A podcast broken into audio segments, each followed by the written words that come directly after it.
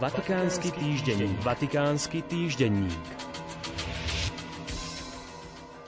Prekvapujúce a nečakané je vzdanie sa prijatia kardinálskeho titulu zo strany emeritného biskupa belgického Gentu, monsignora Lukasa van Loja, ktorého mal podľa skorších informácií pápež František kreovať na kardinála pri konzistóriu dvadsiateho siedmeho augusta, avšak už vo veku po osemdesiatke, teda bez práva voliť v prípadnom konkláve.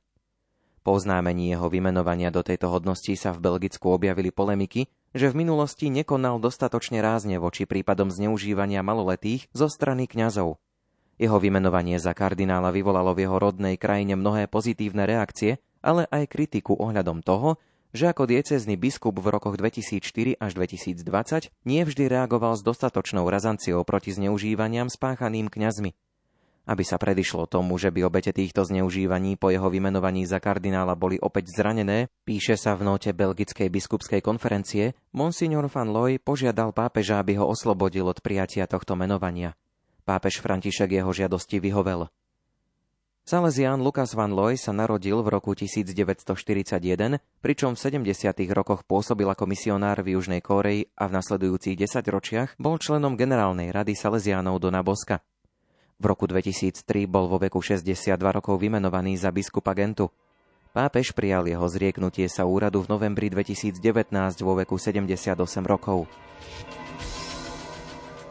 Blížiaceho sa augustového konzistória sa týka aj rozhovor, ktorý zverejnili vatikánske médiá s ďalším designovaným kardinálom, arcibiskupom Arturom Rovšem, prefektom dikastéria pre Boží kult a disciplínu sviatostí. V ňom objasnil aj okolnosti, počas ktorých sa o svojom povýšení do kardinálskej hodnosti dozvedel.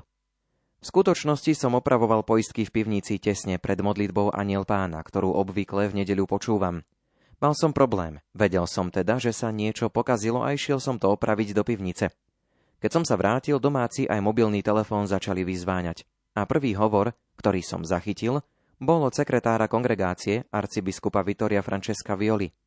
A on mi povedal, gratulujem. A ja som si myslel, že hovorí o sviatku na nebo vstúpenia Pána, ktorý sa v tú nedeľu slávil v Taliansku. Tak som mu povedal, áno, šťastný sviatok aj tebe. A on povedal, nie, nie, stal si sa kardinálom. Čože? Popísal budúci kardinál Rouš úsmevnú historku. Zároveň sa vyjadril aj k súčasným sporom o podobu liturgie a niektorým zoskupeniam, ktoré sa usilujú navrátiť podobu slávenia bohoslúžieb do doby pred druhým vatikánskym koncilom. Podľa monsignora Roušeho je tragédiou, že dnes existuje tento spor, tieto tzv. Zápasy o liturgiu, pretože Eucharistia je svojou povahou sviatosťou, ktorá spája celú cirkev. A ako svätý Otec zdôraznil vo svojom liste Traditionis Custodes, existuje jeden liturgický zákon, ktorý nám pomáha v našej viere odovzdávať učenie cirkvi, takže reforma liturgie je dnes skutočne veľmi dôležitou záležitosťou a tiež ju nemožno brať iba ako možnosť, dodal arcibiskup Rouš. Množiace sa hlasy kritické k záverom druhého vatikánskeho koncilu komentoval vo svojom nedávnom neformálnom interviu pre talianske noviny La Civiltà Cattolica aj sám pápež František. V európskej cirkvi vidím veľkú obnovu v spontánnych veciach, ktoré sa objavujú. Hnutia, skupiny, noví biskupy, ktorí si pamätajú, že koncil je za nimi. Pretože koncil, ktorý si niektorí pastori pamätajú najlepšie, je ten tridentský. To, čo hovorím, nie je nezmysel. Revizionizmus prišiel dusiť koncil. Počet skupín revizionistov, napríklad v Spojených štátoch, je ich veľmi veľa, je významný.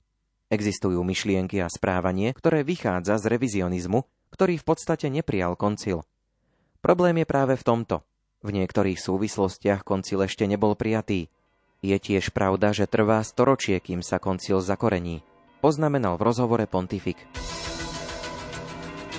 Vatikánsky týždenník. Vatikánsky týždenník.